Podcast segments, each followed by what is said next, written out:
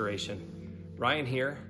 We are in the middle of a series in the book of Mark, and it is the middle of May.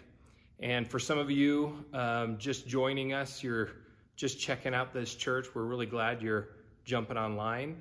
Uh, our rhythm for meeting right now, currently, at least through the summer, is we meet in clusters of homes uh, all around the city and we get together once a month for all of us coming together to uh, worship together, to pray together, to see each other, to let the kids run around. It's just, it's, we're doing that again here in June. And here's the thing I know many of you have busy summers. The um, awakening of uh, the lifting of some of the regulations, and you're able to see family. Uh, many of you are vaccinated. Um, we got to take masks off in many places this week. Um, it's just a great week. But for many of you, uh, in your mind is travel, is camping, is uh, yard projects, whatever. But my encouragement and my challenge to you is don't give up meeting together. Yeah, I get we've got trips here and there, but um, don't, don't push a giant pause button on this community this summer. Right now, there are a few house churches forming brand new, and there are a few movements of house churches and people to try to make accommodate things. And so I want to encourage you to jump in if you're not in a house church. If you want to open your home, just host one. Um, if you want to help organize one, if you just want to be a part of one, on our website, on our homepage, there's a link that says join a house church. Um, and we want to make sure that you have the ability to do that. We will help connect you with many house churches. I think we have eight. We're going to probably go to nine or 10 in the next few weeks. So we want you to be a part of that. Jump in, be a part. Um, I, I want to encourage you. The stories coming out of house churches are, are really great. And so we want you to be a part of that. So when we get started here, I have a little show and tell. Um, a few months ago, Jaden, our student director, got um, someone gave him this handy tract. Now, if you don't know what this is, this is a very 1980s way to uh, share the story of Jesus with people that you don't know. Um, I hate these. Um, really, I really hate these with like my whole body. I hate these. Now, I know that was a strong statement, and I'm used to uh, you hearing strong statements from me. Um, I have this thing about being opinionated. I, uh, I'd like to say I'm working on it, but in this case, I feel justified. Um, so it starts off with, "Are you a good person?" And um, you know this lays out the story, uh, I guess, a version of the story of Scripture and Jesus and salvation. And uh, there's a few problems with it. Uh, one, there's no relationship. All right, so this gentleman, uh, probably well meaning, um, saw Jaden and probably thought, man, this guy really needs Jesus. Uh, turns out he already has a great relationship with Jesus. Um, but uh, he saw Jaden, and instead of having a relationship, getting to know him, hearing his story, he just hands him this, right? And so there's this awkward exchange. There's this like, hey, uh, I'm going to hand you this, and then I'm going to get out of your life. Um, and I feel like I've done my part to uh, help you to know God. Um, second problem with this is this is a tremendously small version of the story of Scripture and God's redemption. Um, and what's worse is it concentrates on the individual. It's very individualistic. It's about me and getting to heaven. And I can't do it by being a good person. So that's why Jesus came. And the other thing it does is it really misunderstands heaven and earth. And it really twists things up and doesn't give really an accurate presentation of what God is doing and up to through his broken creation. And so we're going to get into that, but uh, I'm going to just set this down because it makes me mad. Um, listen, many of us have had to work on rethinking how we believe, what we believe, and what we've kind of been formed to believe throughout our lives. Some of you grew up going to church and you did the Sunday school thing and and over time you heard the story of Jesus, you heard the story of sin and wrath and salvation and heaven and hell.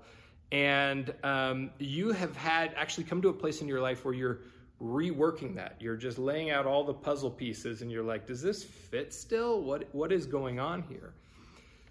Some of you are really questioning the things that you grew up with in church, especially in light of the events this last year, uh, especially in light of um, some of the things that the pandemic has brought to the surface in the lives of churches and people who claim to follow Jesus. Some of you right now are feeling actually a little bit defensive just by this tract and um, the things that you've read in Scripture and your interpretation of Scripture um, that have been challenged this year. Um, they've been challenged by family members, by friends, by me. Um, and, and so you, you're might, maybe a little bit on your heels and a little defensive today. I just want you to encourage, to encourage you that part of this journey of following Jesus is many course corrections. Many times that we're challenged, um, in a sense, by Jesus himself saying, No, not that way, this way. This happens to the disciples all the time. Jesus is constantly correcting them, constantly challenging them, constantly uh, rebuking them for not having faith, for actually thinking one thing when it's actually clearly another. And for many of us, if we're just honest, um, there's many times in our lives where we've had to do that, and there will be many times to come. And so if you spend time with people who have followed Jesus for a long time, uh, chances are they'll get very honest with you about the places in their lives where they've had it wrong.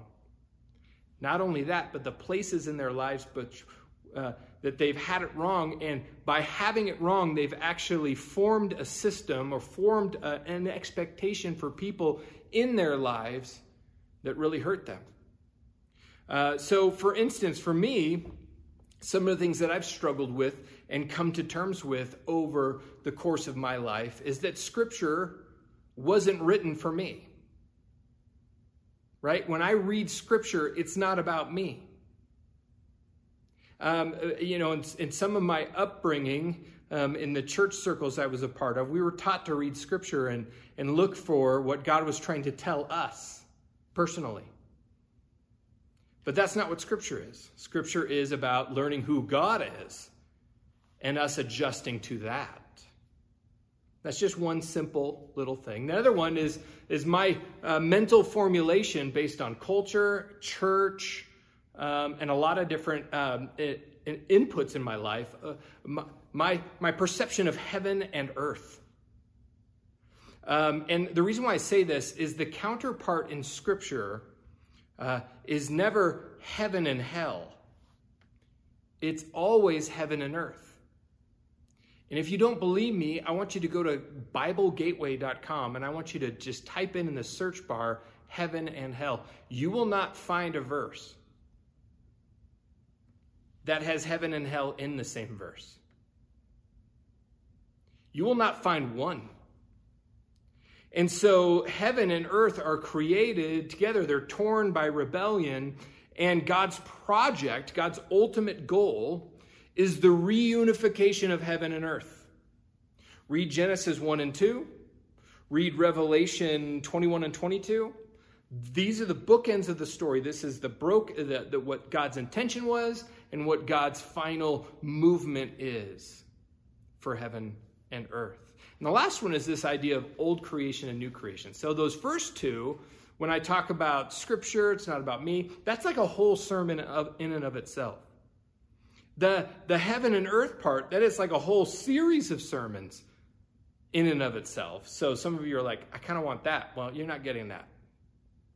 Um, the other one for me is old creation, new creation. See, I, I, I, I internalize this when I'm reading the Bible, when I'm reading these lists in the New Testament about uh, the sexually immoral and, and um, you know, don't be greedy and all these things.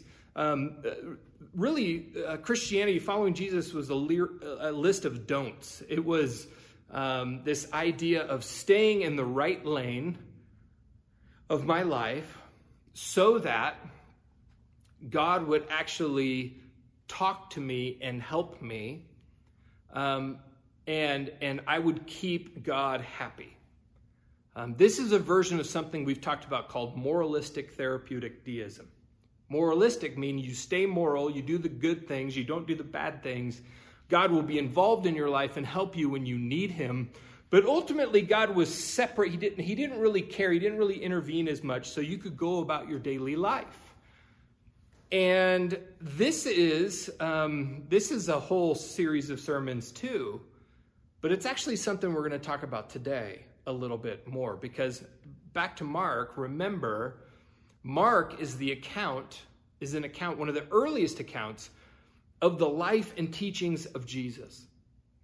And Mark is a brilliant writer, and we've been in Mark for a while. We started it uh, uh, basically January 2020. We took a break, we come back to it. We're in Mark chapter 7 today, but remember back at the beginning of Mark, the beginning of it starts like this it says, the beginning of the good news about Jesus, the Messiah, the Son of God. And Mark just starts off this is the account, this is the beginning of the good news of the Messiah, Jesus, the Son of God. And then uh, a little bit further in, in Mark chapter 1, verse 15, it's Jesus, his own words, saying, The time has come, the kingdom of God has come near.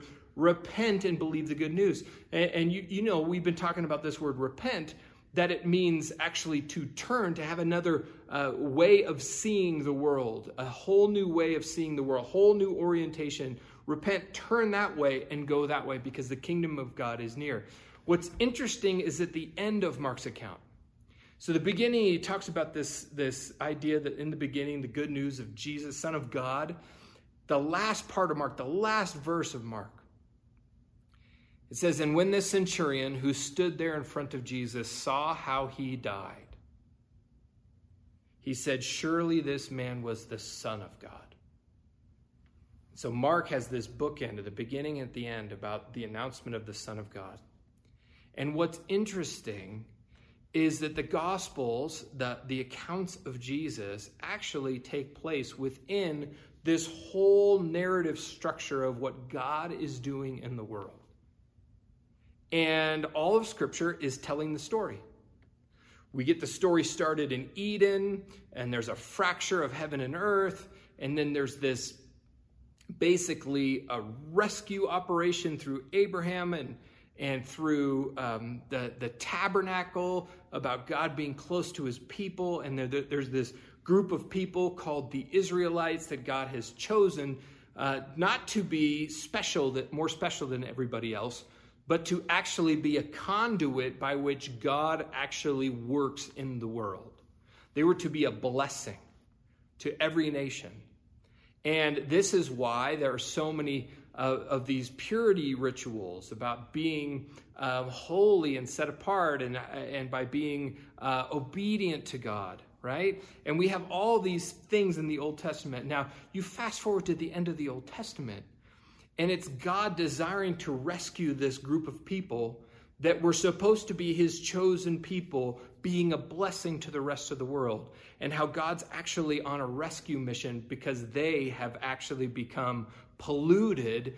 And God's project to redeem all of humanity is actually in jeopardy. And so the question is how will, this is the big question at the end of the Old Testament, how will Yahweh, how will God restore his people?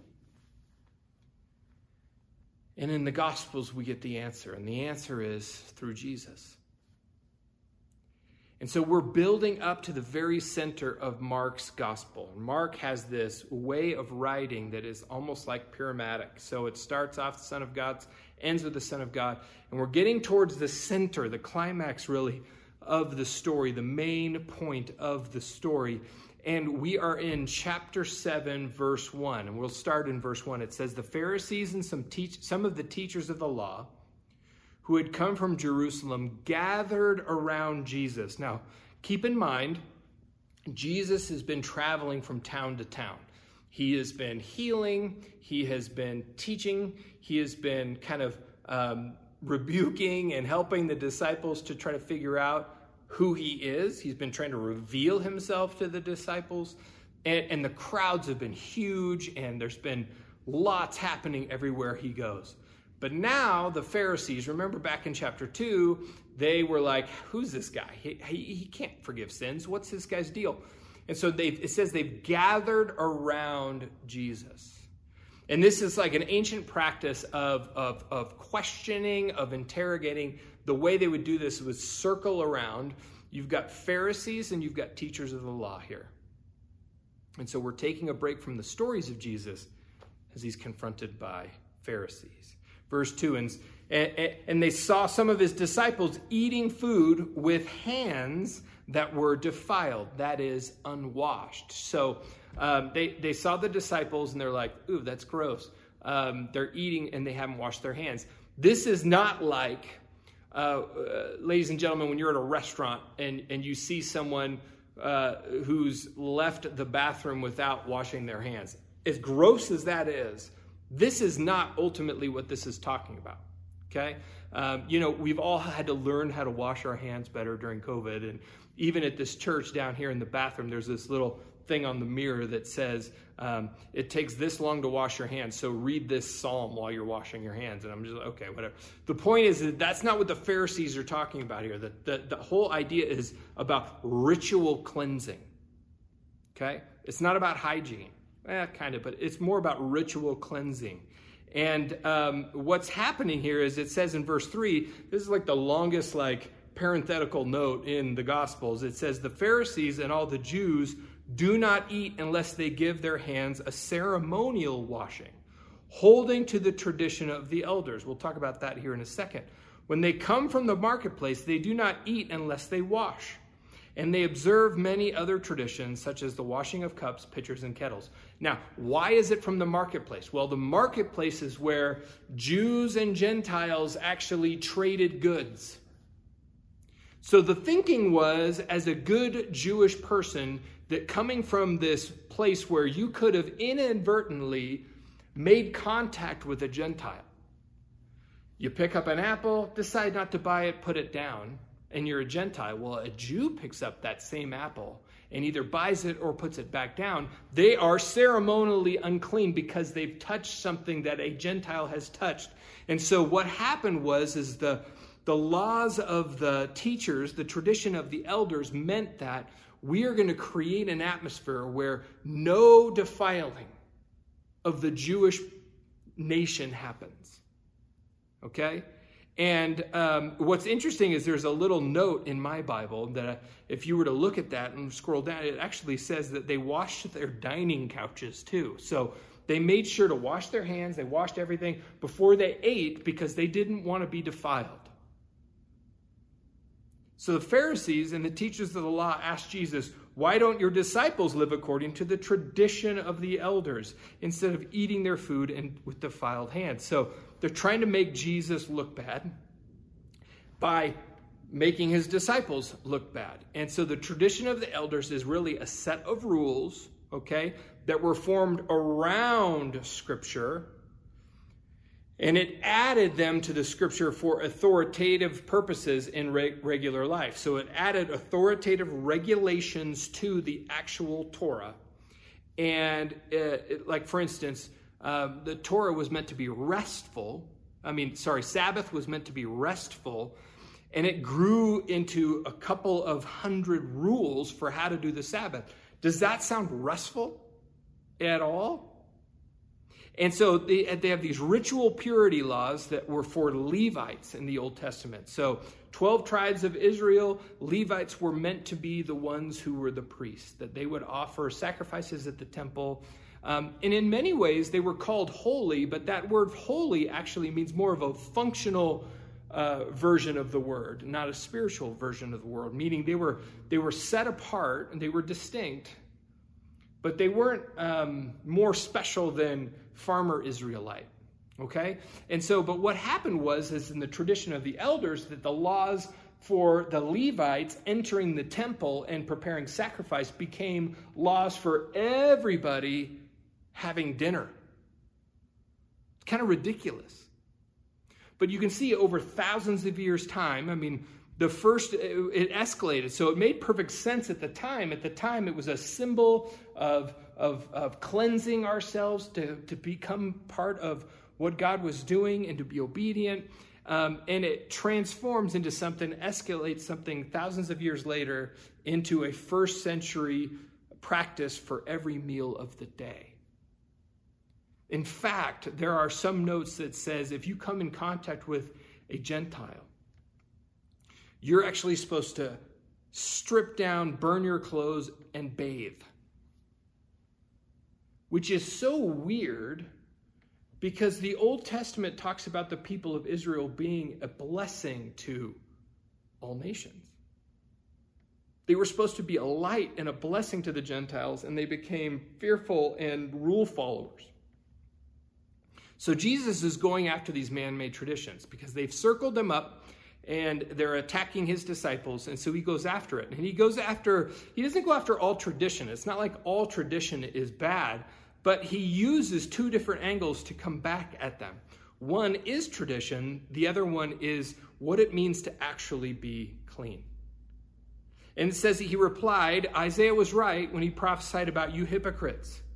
As it is written, these people honor me with their lips, but their hearts are far from me. They worship me in vain. Their teachings are merely human rules. So this is the first time, actually, it's not nice, nice Jesus, right? Um, Jesus has been healing people. Jesus has been feeding people. Jesus has been teaching people. And this is like one of the first times he gets angry. And he calls them hypocrite, which is the only time in the Gospel of Mark. And he says, You have let go of the commands of God and are holding onto human traditions. So think about this. These two words, let go, means you have utterly rejected, you've thrown away the commands of God, and you have gripped, you have white knuckle gripped human tradition. You have clung to, you have put your faith in, you have uh, uh, organized your whole life around rules. So, what Jesus says. It says, He continued, You have a fine way of setting aside the commands of God in order to observe your own traditions. For Moses said, Honor your father and mother, and anyone who curses their father and mother is to be put to death. But you say that if anyone declares that what might have been used to help their father or mother is Corban, that is devoted to God, we'll get to that in a second, then you no longer let them do anything for their father and mother. Thus, you nullify the word of God by your tradition that you have handed down, and you do many things like that. So, this idea is a tradition. Um, this is a whole other teaching. I know I'm giving you about 10 different possible sermons today, but this is a whole other teaching about how the Pharisees would declare something Corban and off limits for helping people in their life. So, you were meant to be, if you were the oldest in the family, uh, oldest earner, so to speak, you were to care for everybody north of you in age and south of you in age. And what this did was this was a little known law that they twisted out of Scripture. Um, this idea of declaring something offered to God, um, that God supersedes everything else, you know, kind of a thing. That you could take your money, you could take your land, you could take something and declare it for God, and so you couldn't use it to help others. And Jesus, like, just gets at him for this. And he says, You do a lot of other things like this too. Uh, he, he's like, I could give you a whole bunch of examples of the way you use scripture and twist it for your own benefit and your own opportunity. Um, that you use traditions over scripture for your own agenda. And and no, we don't do this anymore, right? We don't we don't adjust scripture for our own comfort, do we? You know what's interesting is um, one of the hard things about being a pastor is that I, um, if, well, you don't have to do this, but I tend to read things that are hard, right? I love history. Um, I love wrestling with things that um, I used to think were right, and now I'm like, oh, I don't know about that. For instance, in the history of the church, uh, the church, if you can agree with me on this, um, you may not, which we should just do a history lesson, but the church has blown it in so many ways over the years. Why? Because we're human beings and we're selfish and we're power hungry and we're prideful and we're all those things. Um, we still live in this whole mindset of old creation. Now, what's interesting is I have a, a friend of mine I knew in college, and we drifted apart since college but his name is Matthew Sutton, and he has written a number of books on history, especially the history of different movements within the Christian church. And he wrote a book a couple years ago called American Apocalypse. And it's the history of modern evangelicalism. And what I mean, there's some good things in there too about it, but he says one of the main things that we need to come to grips with as the people of God is how in our history, in the forming of some of our most uh, special Christian movements, that we actually used Scripture to continue the oppression of people who were different, specifically African Americans. And in the 1920s, I mean, this is after the Civil War, but and that was a whole different thing: slavery, emancipation, and and how Scripture was used to uh, promote that and defend slavery in the South. And that's a whole other sermon because it has to do with uh, neoliberalism and a whole bunch of different things. But we're not going to get into that. The point is, is that in the 1920s, when a lot of these evangelical movements and groups were forming all around the country, there was teaching from Scripture that was focused in on some of these people groups in the Old Testament and linking African Americans to those groups of people in the Old Testament as somehow God was punishing them. Horrific stuff. Totally ignoring Galatians and a lot of the New Testament teachings that talk about the, the people of God being from all races, barbarians, Scythians, everybody, Jews, Gentiles. Totally ignoring some, highlighting others. And we just have to acknowledge that that is in the history of our churches. And we need to repent from that. And we need to move on from that. And we need to do things that create openness and inclusion and multi you know multi-ethnic diversity even in the fact that we're in arvada and it's mostly white so that's just one kind of thing where we've used scripture in the past um, to uh, prop up human tradition that hurts people. The second one is this uh, it's a theology. It's like a 150 year old theology called dispensationalism. And it came from a guy named John Darby. Um, and he immigrated here from the UK. And you know, in the midst of America, uh, industrial revolution, and people um, gaining property and land and things like this, there's a huge emphasis on the end times and how do I stay safe? How do I stay comfortable um, in America? And how do I avoid suffering? And so a whole theology was based around this. It comes from dispensational theology, which basically takes different ages within the life of Scripture and says God works differently within them. Well, what happens is, is there's a natural outcome, and the natural outcome is a belief in an end times that says that if you follow Jesus, you're going to be whisked away into the clouds and you won't have any suffering. It's just one of the many things that is tricky about this. And you won't have you'll miss out on suffering and you'll be whisked away to with heaven, and that's the whole heaven and earth thing that's kind of messed up. A whole group of books came out of this called the Left Behind series. And all of this, and I'll just be honest, if I'm making you mad right now, I'm sorry, but I, I just feel like we've got to wrestle with some things. We have to wrestle with the tradition of the elders, okay? And, and, and this is how we kind of form scripture to say the things that we want it to say. Now, here's the thing. What I know is this following Jesus means, okay, not having Jesus fit into my life, the life I want. Following Jesus means adjusting our lives to the scriptures, not adjusting scripture to our lives. And if we fail to honor Scripture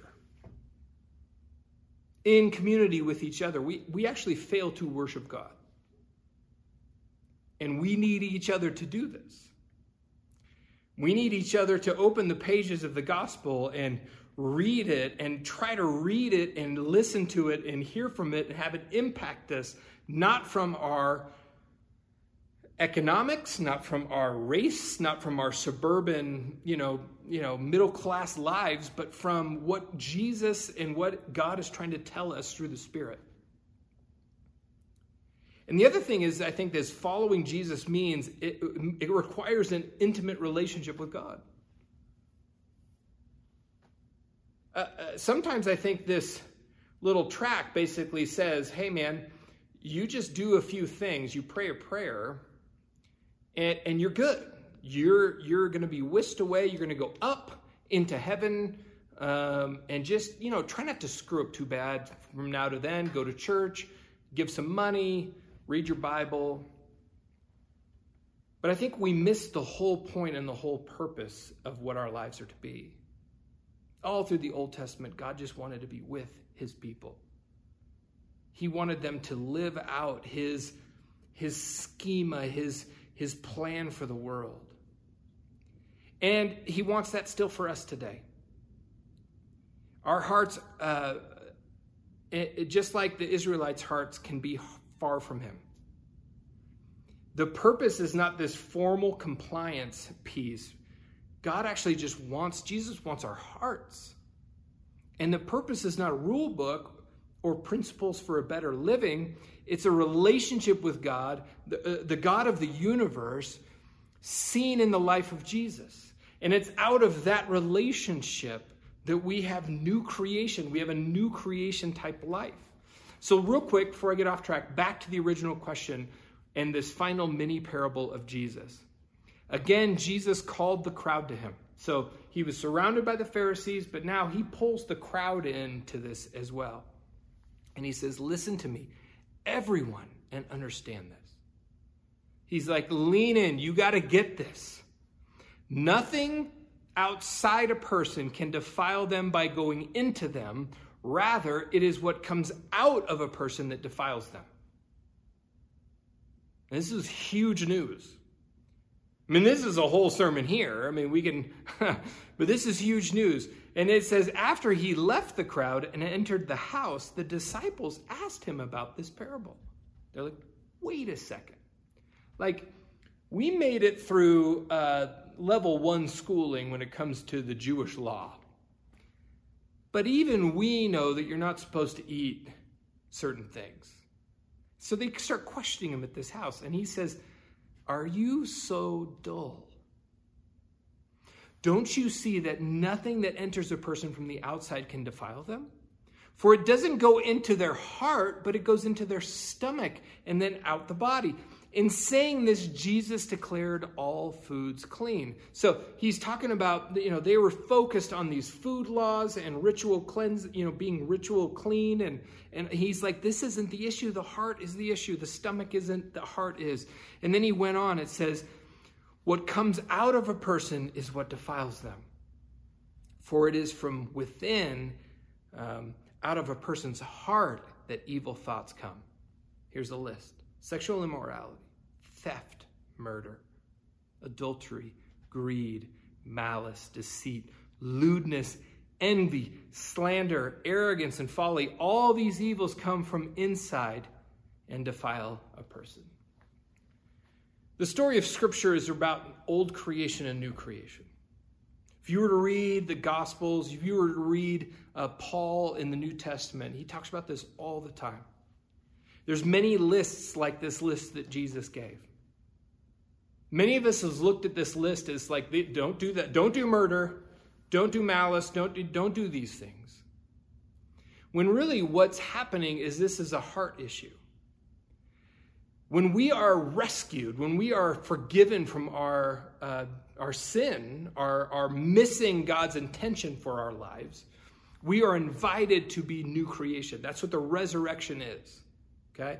That's what Jesus is moving towards in his in his life and his death and his resurrection that one day you and I, okay, will have resurrected bodies, that we will be resurrected, that we will be living, the, uh, in a sense, the functionality that God created us at the beginning in the garden.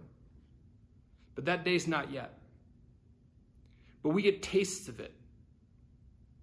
And we are beckoned, we are invited into living a life, uh, uh, pushing away old creation, as Paul calls it, the flesh, and living into new creation. That we are, um, abs- this Second Corinthians 3, uh, 2 Corinthians 5 17, that we are new creation. The old is gone, the new is here. And so ultimately, what this is about, old creation is me centered, it's full of pride, it's full of envy, it's full of of trying to get ahead of other people. It's full of labeling people. It's full of dividing people up into categories. It's full of, of me having thoughts about people that aren't cool. It's, it's, it's all those things. That's old, that's me-centered old creation. And I got to be honest with you. I've been tripping over old creation all week. You know, Sunday, uh, Monday, sorry, showed up at the gym, you don't have to have a mask. So you can wear a mask if you want, but you don't have to. And so I'm, I'm busting around there without a mask. And I begin to catch glances of Angela, my wife, and she's just like, What's wrong with you? Like, I'm like across the gym. And really, what it was is my face was, was portraying my attitude towards other people in the gym. My mask could, could, could cover it. My mask had been covering it for months. In fact, I think my facial expressions increased through the mask. I covered it up. But now the mask was off. And if I saw a guy using the squat rack and he wasn't using the squat rack, he was using it to stretch, that makes me mad. My face showed it. And there's other instances in my life. I was at a group of pastor gathering and I just felt insecure and I felt puffed up and I felt arrogant at times. And there were some ways that I treated Angela this week that were selfish, deceitful, even. Like, like if I'm really honest, I, I still just trip all over old creation Ryan. But man, what if I could make a list of religious practices that kept me from really thinking about that or showing you that?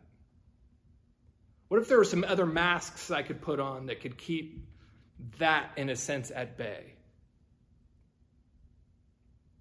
If I were to tell you about Jesus in this kind of old way I used to tell people about Jesus, you know, this way. I would tell you things that you probably will agree with. Um, the old story is put your faith and trust in Jesus, you as an individual. Your sins are forgiven. You are restored to a right relationship with God, and you are guaranteed an eternity with God. So, what do you do now? You go to church, you read your Bible, you vote for Supreme Court justices, whatever. That's a joke. But I just want to be honest with you. Now I couldn't give a 30 second gospel presentation to you. Like, and really feel good about it. I know there's groups out there that have some cool slogans and some word pictures. But I couldn't give you a 30 second Twitter version of the gospel of the good news of who Jesus is uh, without feeling bad about it. It would take relationship. And I want to tell you the story. Uh, here's what I would want to do. I'm just going to kind of close my eyes and focus here. I would want to tell you the story of the creation, of fall, of of redemption and restoration. I want to want to tell you the story, the whole story of Scripture, and how the crucifixion and the and the resurrection fits into that. That's what I would want to do. I would want to tell you that you are an image bearer of the Creator. with purpose and creation in your DNA, and that God, through Jesus, is inviting you into a surrendered life uh, of new creation making with other human beings, I would want to tell you that there is complete forgiveness and restoration offered to you. And there's, but there's a whole lot of difficulty and sacrifice in the decision to follow Jesus, that it's not a it's not an add-on to your life. And that the end game is a reconciling of heaven and earth, the place where God's will is done with the place that right now God's will is not being done. That's what I would want to tell you. I mean, I would want to hear your hurts and frustrations about all that that is. And let me just tell you this what is a church at its best? This is for us, restoration, especially in house churches right now. It's a group, let me ask you this is it a group of people who are hiding and covering up uh, their old creation patterns and habits and pretending to be religious in front of each other? No, it's not what it is. It's, it's a group of people embracing new creation, like pushing into new creation identity, finding their, their way into new creation habits and patterns together. That's what it is. And the only way to work this out is with patience, with the very people that drive you crazy. With people who maybe parent their kids differently, or have a different version of politics, or have a different way of of, of speaking and using their words, or people who bug you or have different ideas than you. That's how we work out new creation together. The church is supposed to be a people and a place where new creation is practiced. That's where it's supposed to be. And that's why we worry about a single dad living in a hotel room with his two boys because he can't make ends meet. That's why we do that.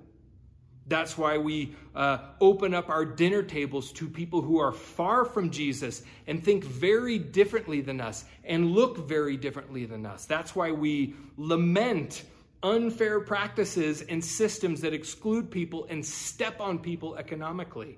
And it's why we have to be vigilant. And this is how we gather. We are vigilant against the subtle forces like individualism, consumerism, and the so called American dream that really kind of are antithesis to following Jesus.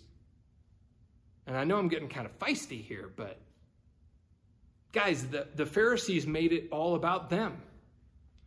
And they were human beings just like us. And we end up making it all about us. Because the new creation project, you got to understand, is following Jesus. And because following Jesus is the best way to, way to be fully human, it's how God initially intended us to be and humans with resurrection in their future who live by the power of the Spirit that raised Jesus from the dead.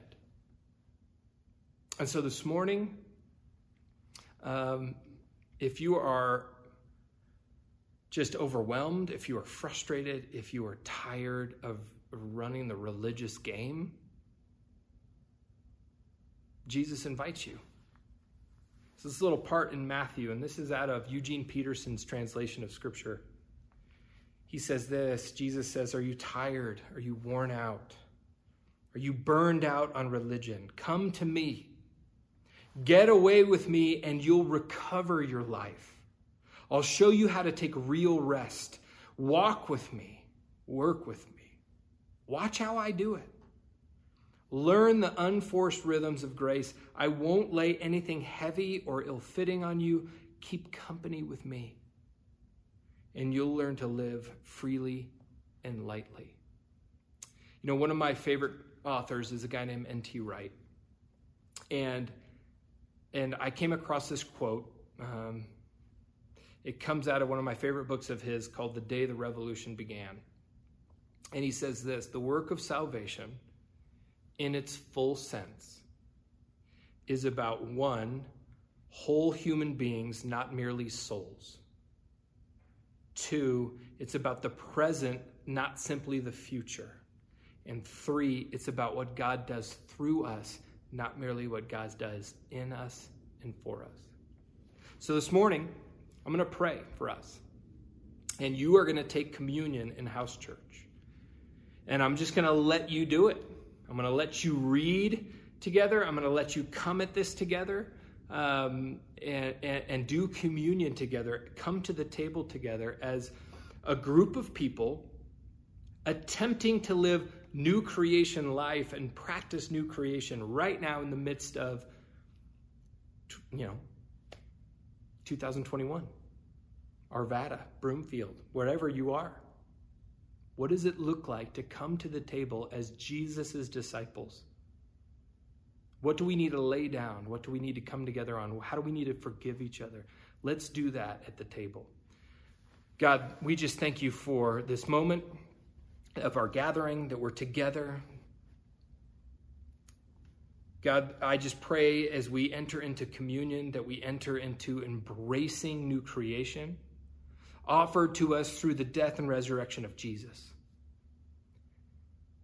That Jesus came not for more rules and, and to, to put us in places where we had to, you know, just obey mindlessly, but that there's a whole there's a whole trajectory out of living this new creation life.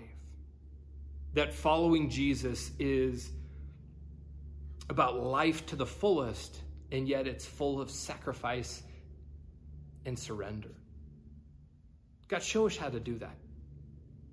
Show us how to do that together. Show us how to encourage each other. Show us how to be the community that you've called us to be. We pray these things in your name. Amen.